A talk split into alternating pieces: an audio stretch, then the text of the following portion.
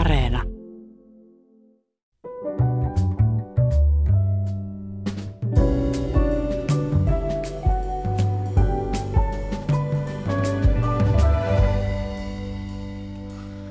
ihmiset, energia määritellään muun muassa voiman, kappaleen tai systeemin kyvyksi toimia ja tehdä työtä. Ihminen on sellainen kappale ja ihmiskunta on sellainen systeemi. Ilman energiaa emme voi liikkua, emme lämmittää, emme tuottaa tavaroita tai palveluita, emmekä saa mitään kuljetettua mihinkään. Tällä hetkellä monessa maassa mietitään kuumeisesti, kuinka Venäjän myymästä energiasta voitaisiin päästä eroon. Kuinka riippuvaisia olemme siitä, millaisia vaihtoehtoja meillä on ja millä aikataululla ja millä hinnalla. Siitä keskustellaan tänään täällä ja vieraanani ovat energia-alan yrittäjä Mika Anttonen ja teknillisen fysiikan professori Peter Lund. Tervetuloa ja kiitos kun löysitte aikaa tätä varten. Kiitoksia. Kiitos. Hyvää huomenta kaikille.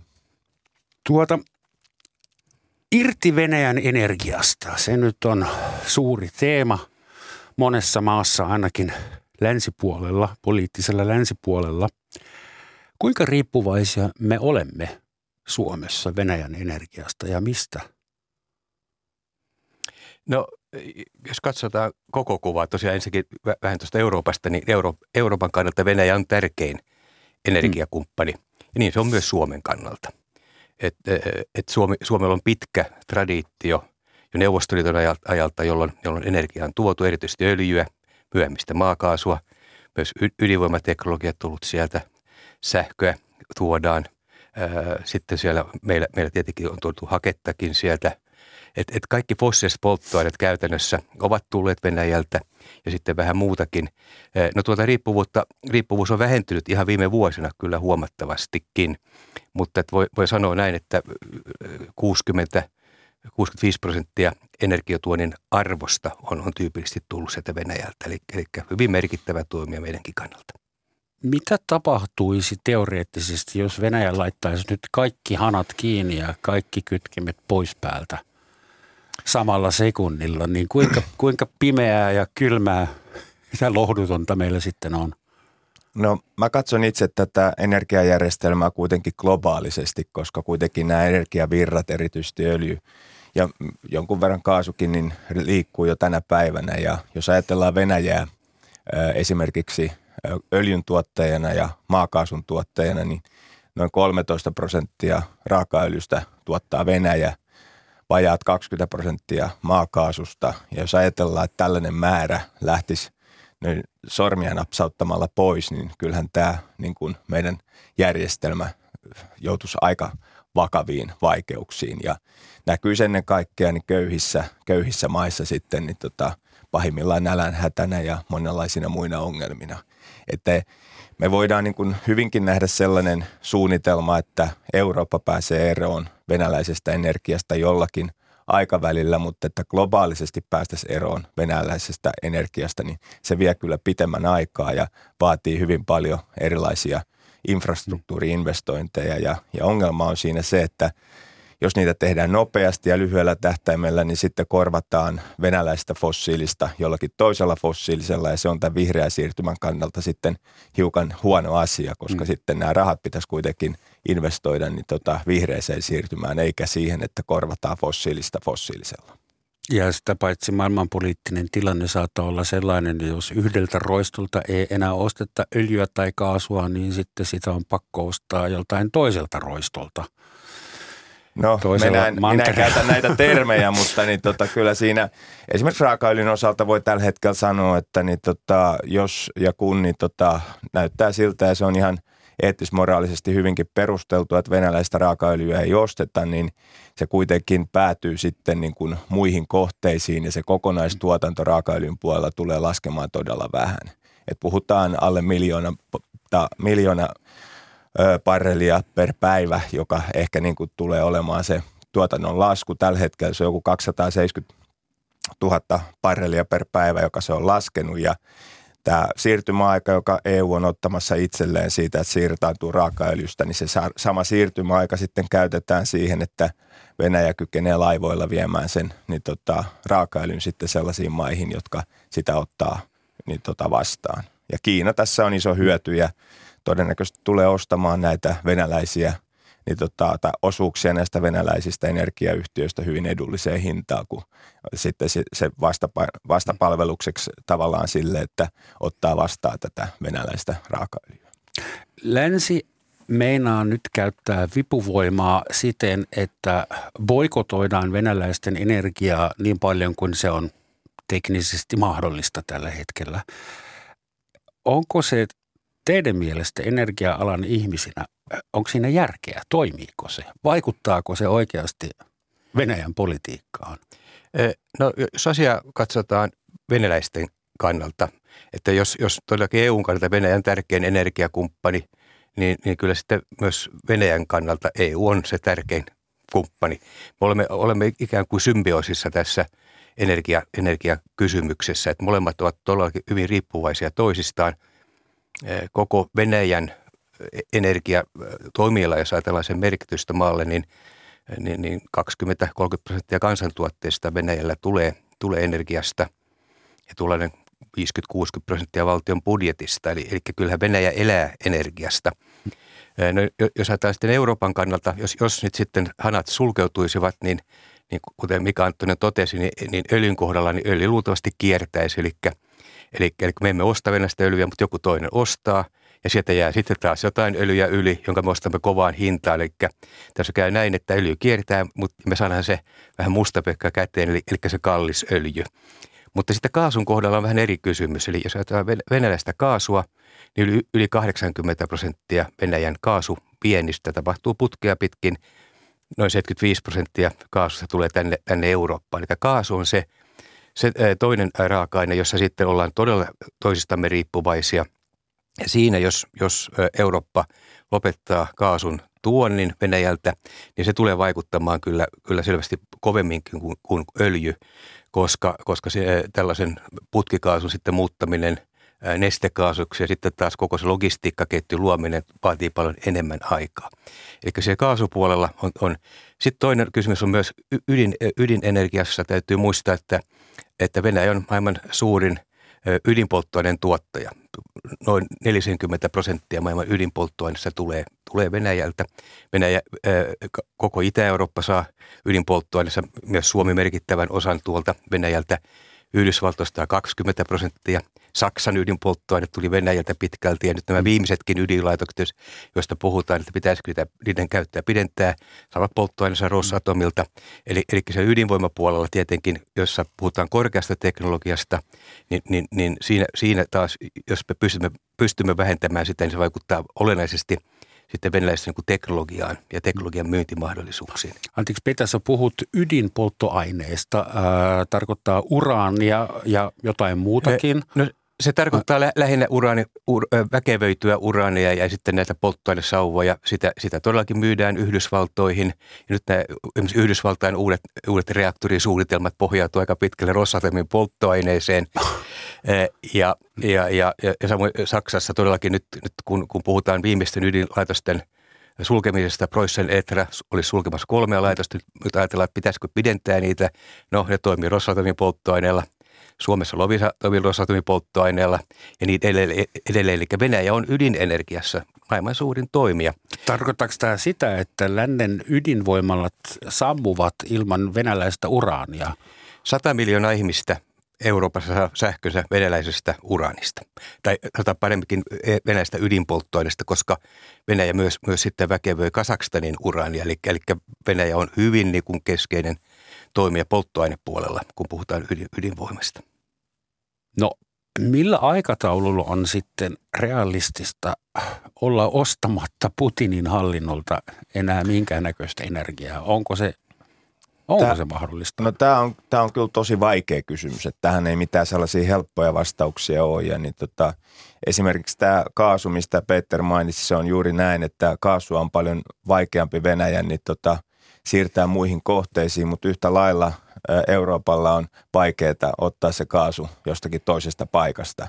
Ne vaatii kaikki aika paljon erilaisia infrainvestointeja ja jos lähdetään nyt esimerkiksi LNGstä, josta on paljon puhuttu, niin nyt pitäisi olla kiireen vilkkaa tekemässä niin LNG-laivatilauksia ja niin ostamassa uusia LNG-laivoja.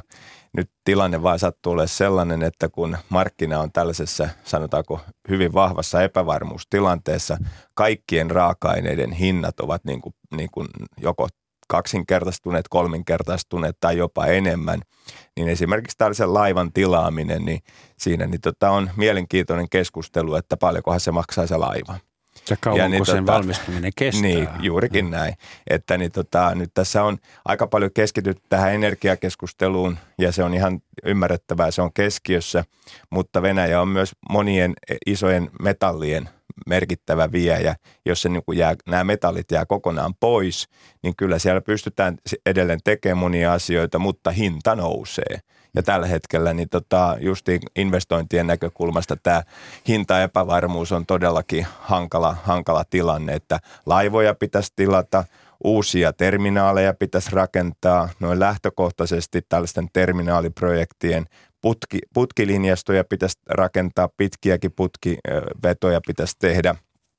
Niin näiden kaikkien tekeminen, niin puhutaan helposti 5-10 vuodesta, että saat sellaista kapasiteettia, että sä pystyt ihan oikeasti sellaisia isoja määriä korvaamaan. Että kyllä tässä niin kuin kaasun osalta niin ollaan hyvin hankalassa välikädessä, että kuinka nopeasti sitten ihan aikuisten oikeasti voidaan korvata.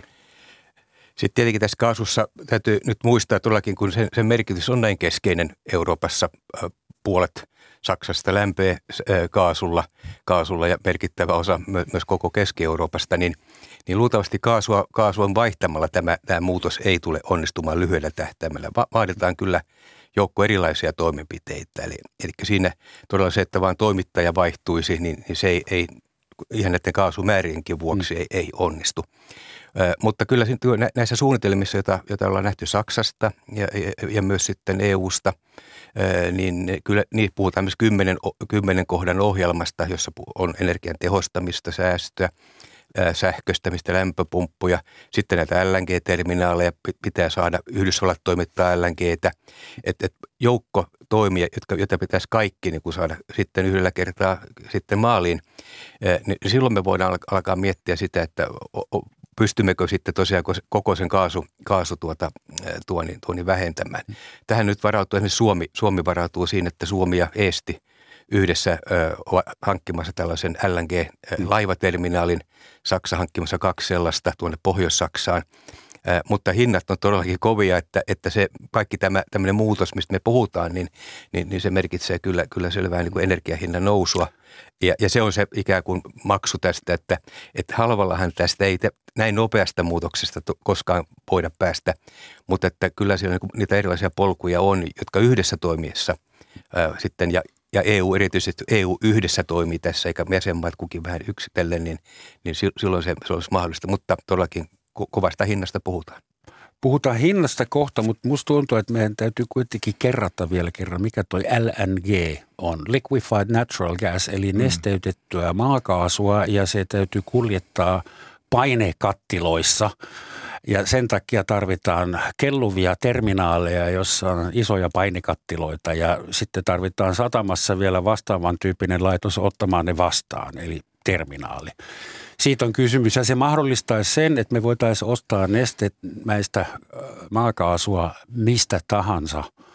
Mutta tästä tulee tietysti mieleen Nord Stream 2, joka valmistui juuri ja olisi periaatteessa valmis päälle kytkettäväksi, mutta sitä nyt ei kytketä Putinin hyökkäyssodan takia. Luuletteko oikeasti, että Nord Stream 2 pysyy suljettuna 5 vuotta?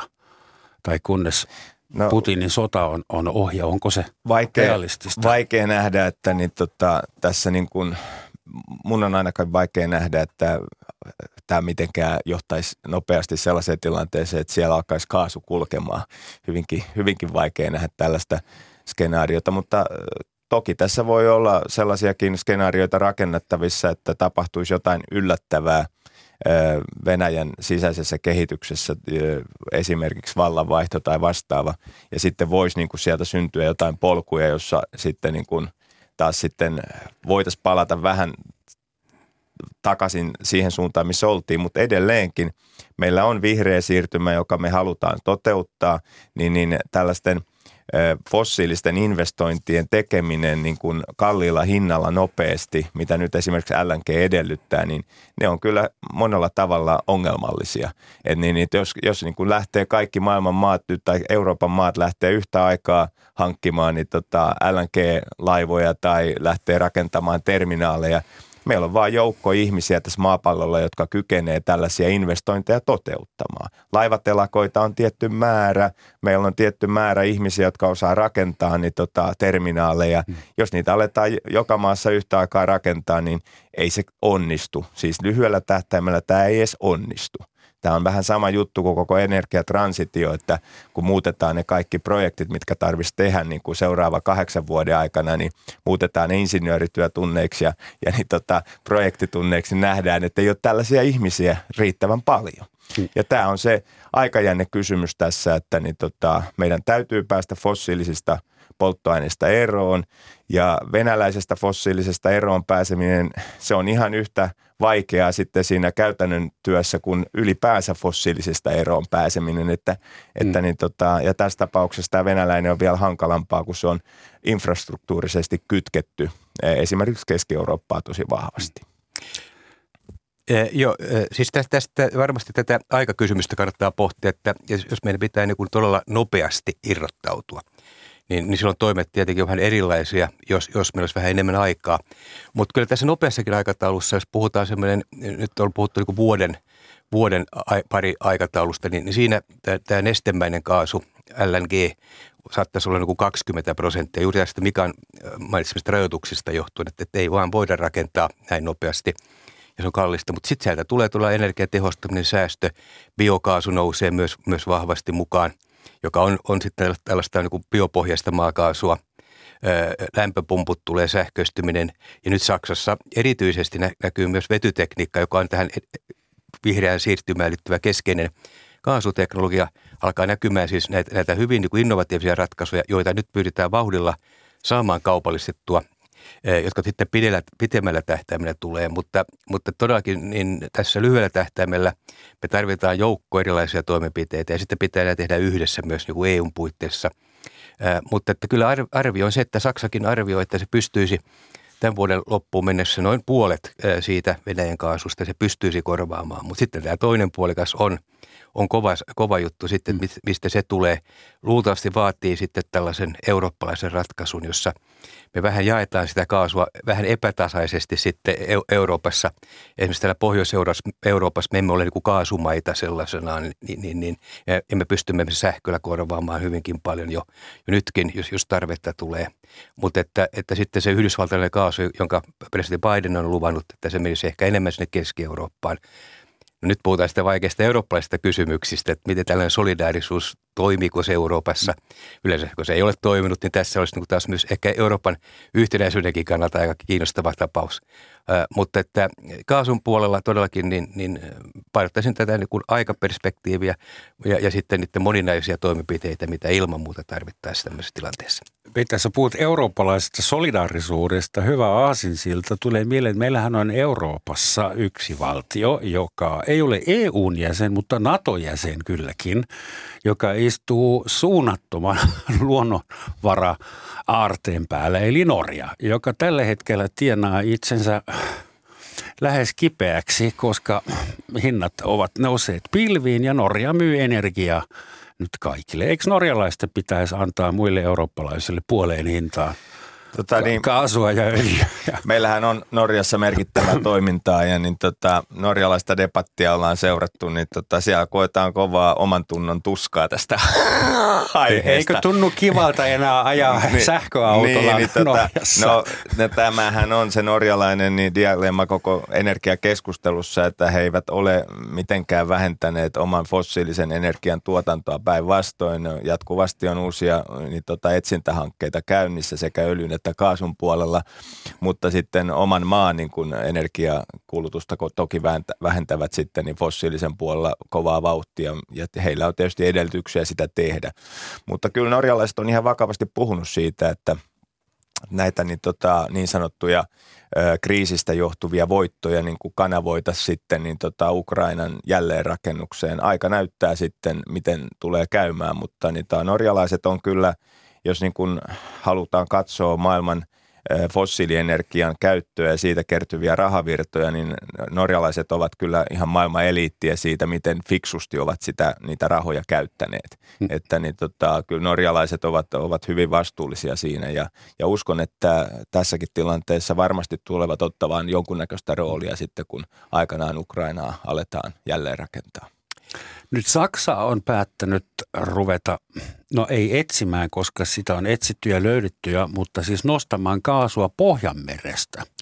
Ja vuoteen 2024 halutaan ensimmäiset toimivat, miten ne nyt on, poraukset, laitokset, siellä tuotantolaitokset. Ja onko se teidän mielestä hyvä idea, että nyt Pohjanmerestä ruvetaan lisää fossiileja? No, jos ajatellaan niin Pohjanmerta kaiken kaikkiaan niin öljy- ja kaasuvarantojen osalta, niin öljyvarannothan ovat hupenemassa kovaa vauhtia. Et sieltä voi sanoa, että 10-20 vuoden päästä niin tuskin saadaan enää mitään öljyä. Kyllä ehkä jotain löytyy taas uutta, mutta se vaatii aikamoisia investointeja ja aikavälitkin näihin investointeihin. Kaasuahan on. Kaasua on selvästi enemmän ja erityisesti jos otetaan siellä Norjan merellä nämä isot kaasukentät, mitä on viime aikoina avattu, niin toki, mutta että kyllä tämmöisen kaasukentän avaaminenkin vie aikaa. Että me puhutaan 10-15 vuotta aivan varmasti. Jos katsotaan näitä kokemuksia, mitä esimerkiksi Norjalla on ollut. Ja silloin mä tulen todella sen kysymykseen, josta puhuttiin, Mikakin mainitsi tämän vihreän siirtymän, joka on kuitenkin se ratkaisu Euroopalle, koska Euroopalla ei ole niin pitkällä tähtäimellä kaasua tai öljyä käytettävissä. Ja pitäisi myös päästöä tiputtaa. Ja nyt kannattaisi mieluummin jouduttaa kyllä sitä vihreää siirtymää, joka on silloin erityisesti eurooppalaista energiaa. Jos me verrataan Eurooppaan näihin muihin suurmaihin, suuriin supervaltioihin, Yhdysvaltoihin, Kiinaan, Eurooppa on tavattoman riippuvainen ostoenergiasta. 60% Euroopan energiasta tulee ulkoa. Yhdysvalloissa se on 0%. Yhdysvallat on omavarainen jo nyt, ja Kiinassakin tuo omavaraisuus on yli 70%. Eli kyllä meidän kannattaisi, niin kun omavaraisuus on vain 40% Euroopassa, niin nyt sen todellakin niin pitkän tähtäimen ratkaisuihin, jotka ratkaisee sitten meidän energia- ja ilmastokysymyksen samalla. Ja se olisi myös resurssien tehokasta käyttöä, koska jos nyt resurssit pistetään sinne fossiiliseen polttoaineeseen, joka kuitenkin loppuu suhteellisen nopeasti täällä Euroopassa. Ja aiheuttaa lisää ongelmia. Ja tulee lisää ongelmia. Niin silloin mieluummin kannattaa vääntää ja tehdä kaikki nämä ponnistukset kuitenkin sen vihreän siirtymän puolelle, josta Eurooppa saa myös taloudellista hyötyä. Sieltä tulee työpaikkoja, sieltä tulee teknologiaa ja sellaista, mikä tuottaa hyvinvointia myös yhteiskunnassa. Millainen rooli ydinvoimalla voisi olla vihreässä siirtymässä?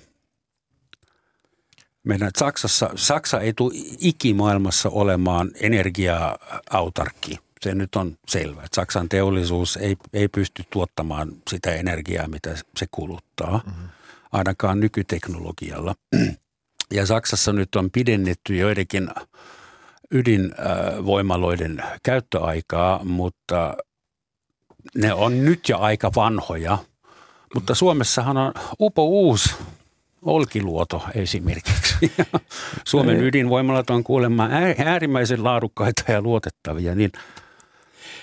No jos ajatellaan ydinvoimaa ennen kriisiä tässä nyt, jos ihan miten ydinvoima on kehittynyt, niin ydinvoiman osuus maailman sähkön tuotannosta on jatkuvasti laskenut. Eli se on aikana ollut yli 20% reippaasti, nyt ollaan 10% ja se laskee. Ja syy on yksinkertainen. Ydinvoima tavattoman kallista. Ja hankala rakentaa. Se on teknologiana vaikea. Projektit ovat suuria, ne ovat tyypillisesti aina myöhässä ja budjetit paukkuu. Näinhän Olkiluoto on esimerkki, jossa sitten kustannukset 2-3-kertaistunut ja 12 vuotta tuli ylimääräistä aikaa. Näin käy varmaan tulla Hanhikivessä myös vaikka me puhutaan maailman suurimmasta ydinvoimatoimijasta, Rosatomista, siellä on kaikki osaaminen. Ja tätä kautta pelkästään kun talouden kannalta katsottuna, niin raha ei ole nyt mennyt ydinvoimaan. Sen sijaan näissä uusissa tekniikoissa tapahtunut läpimurtoja, ne ovat selvästi halvempia, jolloin talouden lajitkin puhuvat sen puolesta, että kannattaa, on tehokkaampaa sijoittaa uuteen teknologiaan. Sitten kannattaa nyt muistaa tässä niin kuin eurooppalaisessa yhteydessä, ja erityisesti Suomessa myös, niin kun me puhutaan nyt Venäjän energiasta, ja tuossa alussa mainitsin, kuinka merkittävä toimija Rosatom on globaalisti. Se on niin kuin maailman suurin ydinvoimatoimija, niin silloin kyllä se ydinvoimarenesanssi todennäköisesti merkitsee myös renesanssia Rosatomille ja Venäjälle. Esimerkiksi polttoaineen tuotossa. Rosatom tuottaa siis ydinpolttoaineita, sellaisia ydinpolttoaineita, mitä ei ole pystytä lännessä tekemään. Esimerkiksi nämä uusimmat amerikkalaiset suunnitelmat, reaktorisuunnitelmat, pienet reaktorit ja natriumjäähdytetyt reaktorit, polttoaine tulee Venäjältä. Että siinä suhteessa, jos me halutaan sitä meidän eurooppalaista riippumattomuutta, kun me emme louhi urania yhtäänkään kiloa täällä Euroopassa. Kaikki tulee ulkomailta. Niin jos me otetaan tämä ydinvoimapolku, niin merkitsee, että meidän riippuvuus edelleenkin johonkin toiseen partneriin polttoainepuolella tulee säilymään. Sitä kautta näihin omiin kotimaisiin energialähteisiin, jos näin ajatellaan, kotimaisen eurooppalaiseen osaaminen, satsaminen on se myös energiasiirtymässä se keskeinen polku, mikä kannattaa ottaa.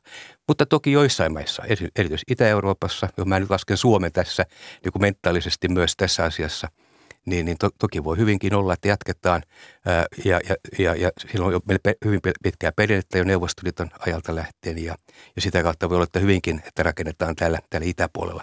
Mutta että niin kuin tämä mainstream maailmanlaajuisesti kansainvälinen energiajärjestö IEA arvioi, että 70% sähköstä 2050 tulisi auringosta ja tuulesta, ydinvoima hyvin pieni osuus, niin se näyttää vähän minne maailma menee, mutta toki onhan se mahdollista ja poliittiset valinnathan sitten meillä Suomessakin määrittää sen linjan, minne suuntaan mennään.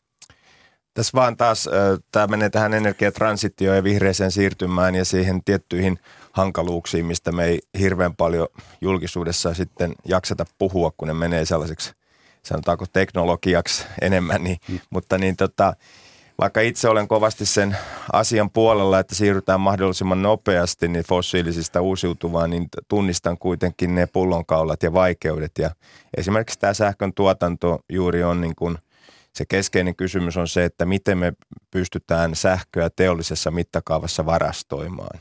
Ja tämä niin kuin tulee näyttelee erityisesti roolia, kun rakennetaan uusia sähköjärjestelmiä maihin, joissa ei ole edes vielä tänä päivänä sähköverkkoa. Jos ajatellaan jotakin Vietnamia, Mosambikia, kun sinne ensimmäistä sähköntuotantolaitosta rakennetaan ja siellä ei ole siis minkäännäköistä infrastruktuuria, ei ole niin kuin laajaa valikoimaa erilaista sähköntuotantoa, valitaan ensimmäistä voimalatyyppiä.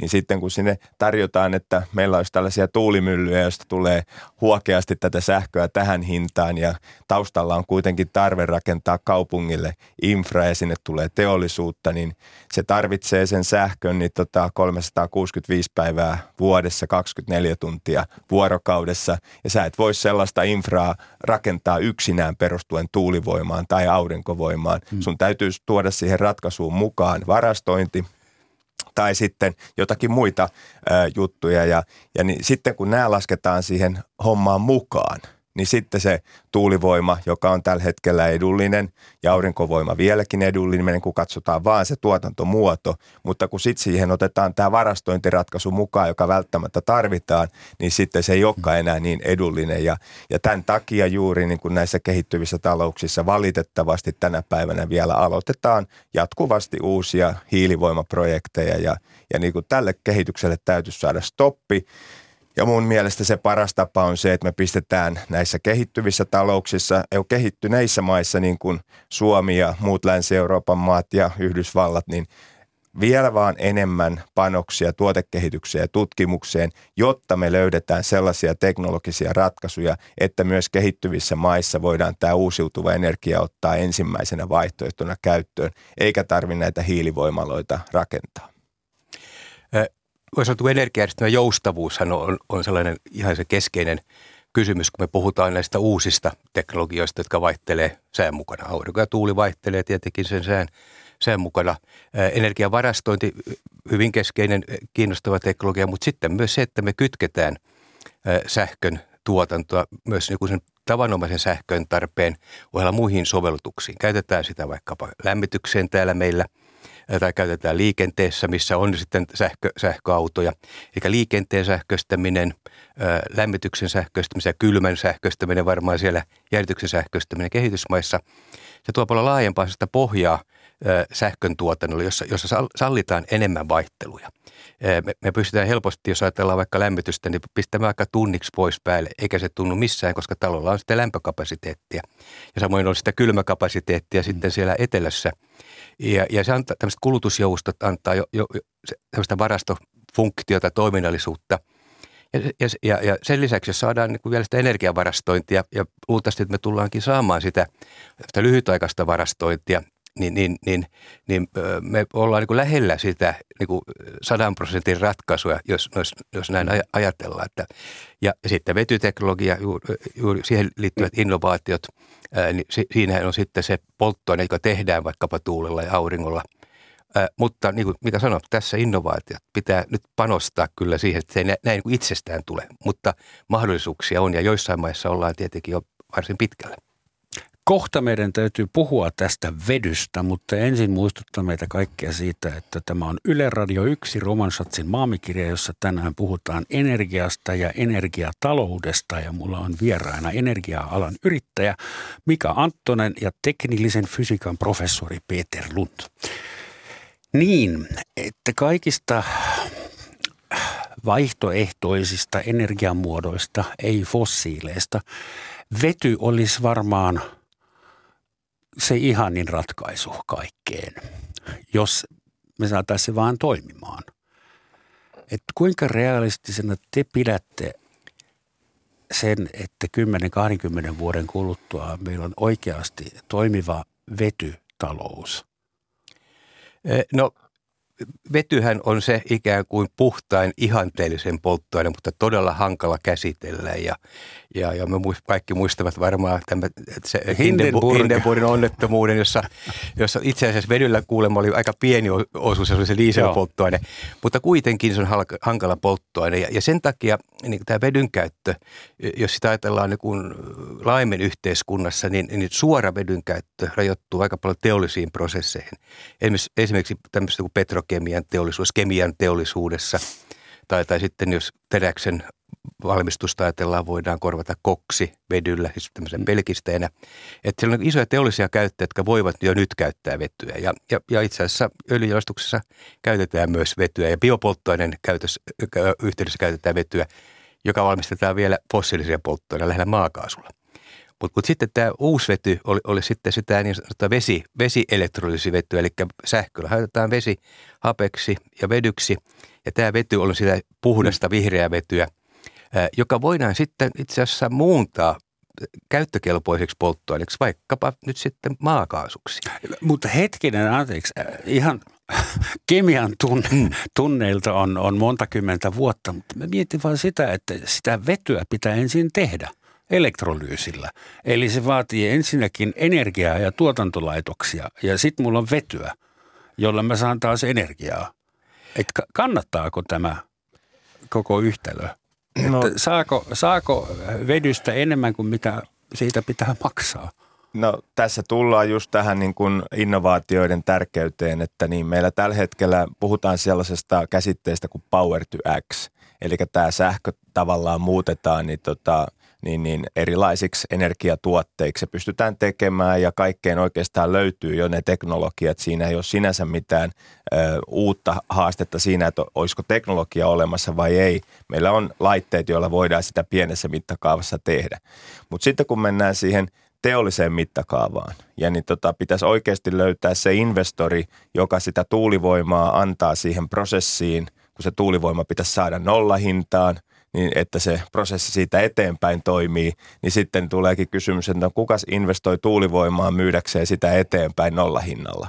Ja niin, sitten niitä innokkaita ei nyt niin hirveästi vielä ole ainakaan. Veronmaksaja. No joku siihen varmaan löytyy, mutta näitä pitäisi ensinnäkin kehittää tätä laitekantaa niin, että tulisi näitä pilotteja, jolloin saataisiin sitä kustannusta niin kuin painettua alaspäin, että meillä kehittyisi tämä niin kuin toimiala, että se ei olisi enää niin kallista. Ja niin kauan kun näitä pilottilaitoksia ei ole rakennettu ja puhutaan vaan teoreettisesti juhlapuheissa ja tehdään PowerPointteja, niin ei se myöskään mene eteenpäin. Että meidän täytyisi saada nyt nopeasti näitä laitoksia aikaiseksi, että laiteteknologia lähtisi kehittymään ja me päästäisiin isompaan tuotantokokoon ja sittenkin meillä on se haaste edelleen, että kyllä sen näkee jo nyt, että hyötysuhteesta kun katsoo, että paljon täytyy olla sähköntuotantokapasiteettia siellä alussa, oli se sitten tuulta tai aurinkoa, ja sitten, että saadaan sieltä energiavarastosta se tuote uudelleen käyttöön niitä hetkiä varten, kun ei paista eikä tuule,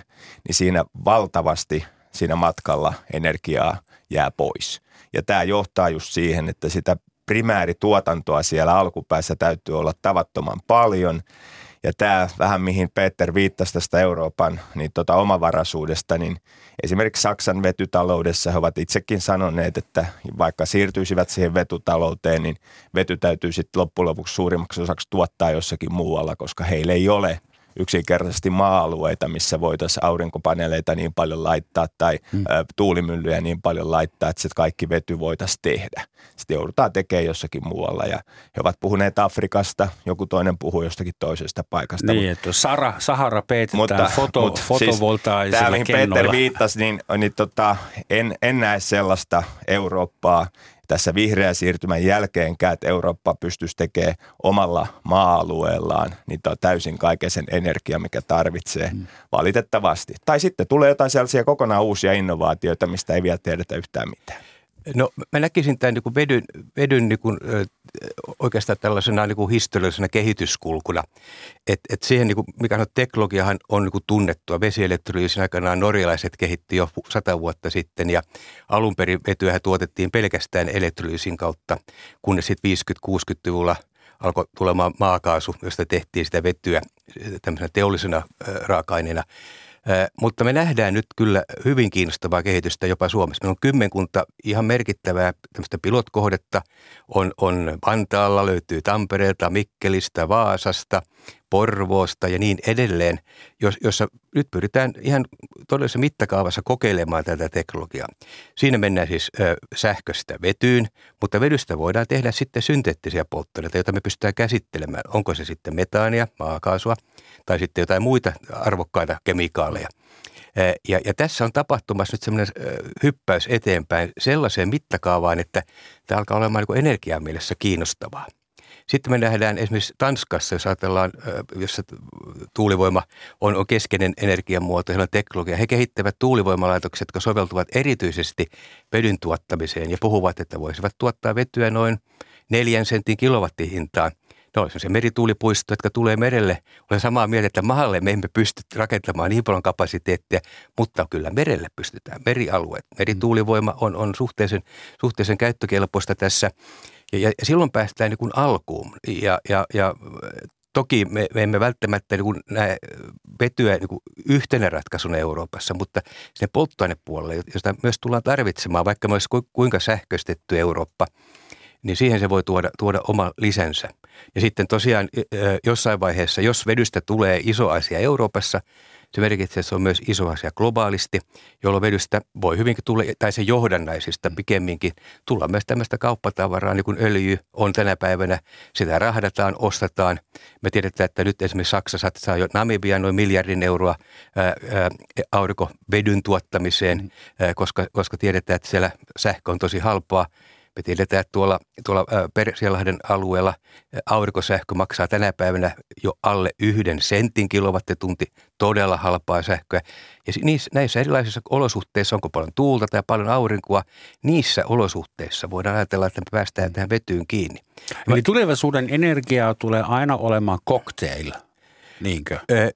No, kyllä voi sanoa näin, että se mitä me tiedetään jo nyt tässä energiasiirtymässä, kun pyritään hiilineutraalisuuteen, että sähköllä tulee olemaan hyvin keskeinen merkitys.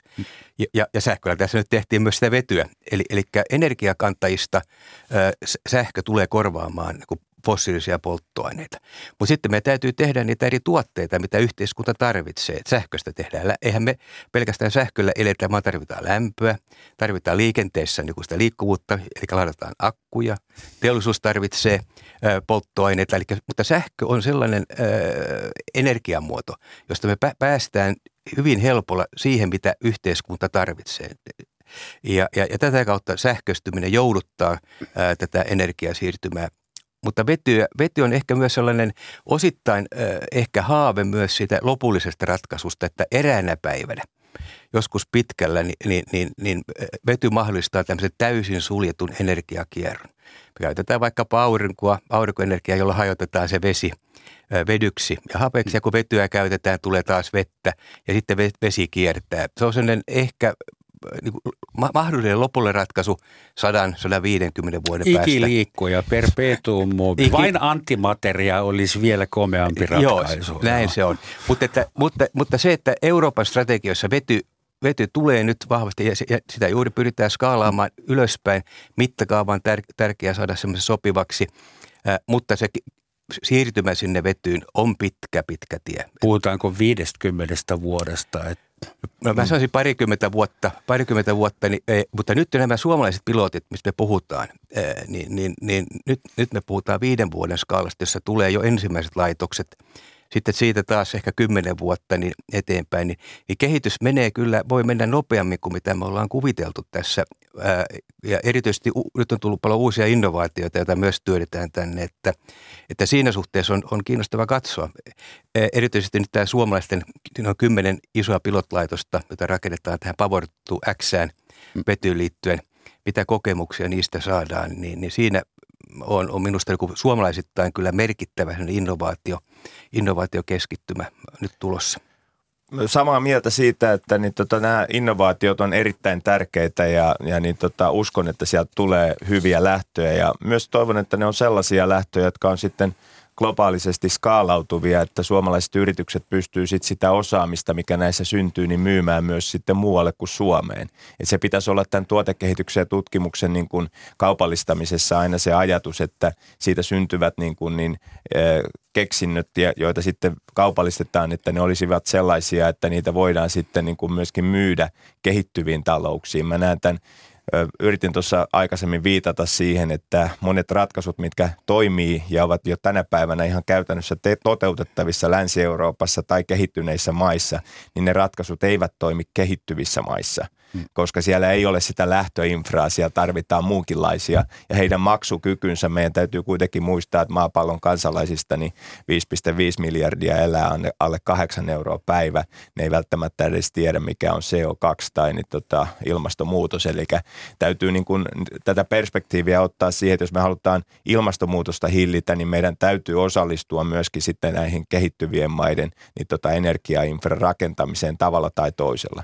Ja näissä innovaatioissa olisi hirveän tärkeää muistaa, että me tuodaan sellaista tulokulmaa, että niitä voidaan ottaa käyttöön sitten koko maailman laajuisesti, ei pelkästään Suomessa tai EU:ssa. Rikkaissa maissa. Niin, rikkaissa maissa, että se täytyy niin kuin tuoda siihen mukaan. Mutta itse tästä aikajänteestä mä sanoisin sen verran, että mä olen energiatransition osalta, energiasiirtymän osalta, vihreän siirtymän osalta ja ilmastonmuutoksen hillinnän ja hallinnon osalta hyvin optimistinen, että me jossakin aikajänteessä se ratkaistaan, mutta olen myöskin hyvin realisti sen suhteen, että nämä aikajänteet, mitä julkisessa keskustelussa esitetään, niin ei ole mitenkään mahdollisia.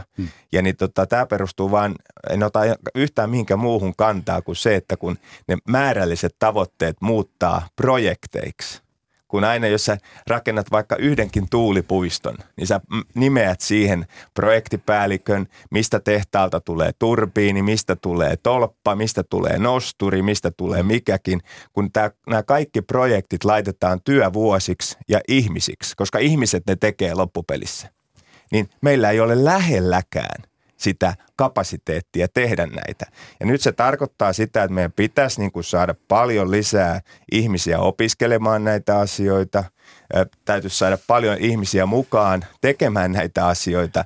Yhdysvalloissa on käynnissä hyvää kehitystä, että öljyalan ihmisiä siirtyy esimerkiksi rakentaa tuulivoimaa. Mm-hmm. Mutta niin se on vasta hyvin, hyvin pieni steppi, kun me tarvitaan moninkertainen määrä niitä ihmisiä ja huippuosaamista kaiken lisäksi. Että ei ole mitään sellaista ihan niin kuin hommaa, jonka jokainen pystyy tekemään. Että tämä tuo siihen aikaviivettä ja sen lisäksi tämä kaikki investoinnit, ne toteuttaa yritykset. Niitä ei toteuta poliitikot eikä tiedeyhteisö. Ne toteutetaan siinä yritysympäristössä ja suurimmalle osalle yrityksistä nämä investoinnit täytyy olla myöskin kannattavia. Ja niin tämä on niinku sellainen, joka luo sit vielä siihen yhden sellaisen niinku hidasteen, että ennen kuin me saadaan niin ne kehitettyä siihen asteeseen, että ne toimii ja ne on niinku luotettavia ja sitten tuottaa positiivisen kassavirran ja siihen löytyy tekijät ja regulaatio, joka niinku ne mahdollistaa, luo jonkunnäköisen näkymän ja epävarmuudet pois, niin tämä aikajänne, että me ollaan hiilineutraaleja 2050, niin kyllä se on kovin optimistinen niin kuin näkymä, jos katsotaan globaalissa kontentissa. Voidaan päästä hiilineutraaliksi Suomessa vaikka niin 5 vuodessa, kun pistetään tietyt teollisuuden alat kiinni ja niin tehdään pari muuta juttua, mutta se ei niin kuin maailmaa pelasta eikä ilmakehän hiilidioksidipitoisuutta laske, että meidän pitää kyllä olla koko ajan hereillä tässä globaalissa keskustelussa myös ja kantaa vastuuta siitä. Ei riitä, että me kannetaan vastuuta toiminnasta, joka tapahtuu meidän rajojen sisällä. Jos nyt ajatellaan tätä energiasiirtymää, vihreätä siirtymää laajemmassa perspektiivissä, lähtee nyt ensin vaikka Suomesta, niin Suomen tavoitteena voi olla hiilineutraali vuonna 2035 ja se tapahtuu varsin hallitusti. Ja on tärkeää ymmärtää, että se tapahtuu tosi monenlaisten politiikkojen ja politiikkatoimien ja teknologian kautta. Se liittyy energian tehostamiseen, ettei tehdäkään niin paljon kuin aikaisemmin, tehdään tehokkaammin ja moninaisiin toimenpiteisiin. Ja Eurooppa pyrkii vuoteen 2050 hiilineutraaliksi. Eli meillä on esimerkkejä jo tavallaan ja haetaan myös tällaisia ikään kuin reseptejä, millä me päästään hiilineutraaliksi, joita voidaan myös sitten soveltaa muualle. Toisaalta kysymys, niin kuin Mika totesi, tämä on globaali kysymys, mutta tämä globaali kysymys tuokin ihan uusia pelureita mukaan. Esimerkiksi Kiina. Kiina on tavattoman etevä itse asiassa kaupallistamaan teknologiaa ja skaalaamaan ylöspäin. Kiinalaiset ajattelee aivan erilaisessa mittakaavassa kuin suomalaiset. Kun suomalaiset ajattelee mittakaavassa 1 ja ajattelee mittakaavassa 300 vähintään. Ja tästä meillä on esimerkkinä erityisesti aurinkosähkön, mutta myös sähköauton kaupallistuminen. Kun kiinalaiset tulivat mukaan aurinkosähkötoimintaan, he skaalasivat nämä tuotantotehtaat heti tekijällä 10. Ja hinta on tippunut alle 15 vuodessa yli 90% ja aurinkosähkö kaupallistui. Sama on tapahtunut akkujen puolella, kun he tulevat mukaan. Eli me tuleekin sellaisia uusia toimijoita, joilla luontaisia edellytyksiä skaalata asioita ja ratkaista. Ja tämä erityisesti, minusta juuri mä painotin samaa kuin Mika, tämä nimenomaan painottaa globaalia näköalaa. Me pitää yhdessä tehdä paljon enemmän. Ilmastonmuutos on globaali ongelma ja vaatii yhteisiä ratkaisuja. Anteeksi Peter, me keskeytän, mutta tämä uusi teknologia, sehän myös luo uusia riippuvuussuhteita ja uutta orjuutta kenties jossain. 70-luvulla oli öljykriisi, koska me oltiin riippuvaisia Lähi-idän öljyvarannoista ja kohta meillä on lantaniidi- ja aktaniidikriisi, koska me ollaan riippuvaisia Perun Atakama tasanteen raaka-aineista, koska ilman niitä ei voida rakentaa auton akkuja tai puhelimen akkuja. Mä näin siinä semmoisia vaaroja, että uudella teknologialla siirrytään niinku uusiin riippuvuuksiin. Ja kyllä tässä sitten on taas yksi toimija tai kaksi maailmassa, jolta voidaan ostaa niitä. Niin, kyllähän meillä näkyy jo nyt se tietty tällaisen kehityksen alku. Ja niitä sen suhteen pitää olla hyvin varovainen, ettei tähän tilanteeseen jouduta. Meillä on kriittiset maametallit on tänä päivänä globaalisesti aika pienissä käsissä. Kiina on erittäin iso. Jos katsotaan kobolttia, niin meillä tulee 66% koboltista tulee Kongosta, joka on täysin Kiinan kontrolloima. Meillä on monia muitakin metalleja, joissa niin kuin meillä on hyvin kriittisiä kriittisiä kysymyksiä ratkottavana ja sitten taas tuotekehitys ja tutkimus. Sähköistäminen, mistä me ollaan Peterin kanssa samaa mieltä, että niin se tulee menemään, se on se kaikista tärkein polku, niin se vaatii kaikki sähkölaitteet ja infrat vaativat erittäin paljon erilaisia metalleja. Jos ei siinä tapahtu edistymistä, niin tämän maapallon metallit eivät yksinkertaisesti riitä sähköstämään tätä energiajärjestelmää. Tämä on laskettu niin monen tiedemiehen toimesta, että uskallan väittää, että me tarvitaan 3 maapalloa, jos energiatransiitio aiottaisiin nykyteknologioilla sähköistää. Että niin kuin se ei onnistu. Eli me tarvitaan uusia innovaatioita myös sähköistämisen puolella, että me ei tarvita niin paljon niitä materiaaleja ja kobolttia, nikkeliä, litiumia. Ja lista on pitkä.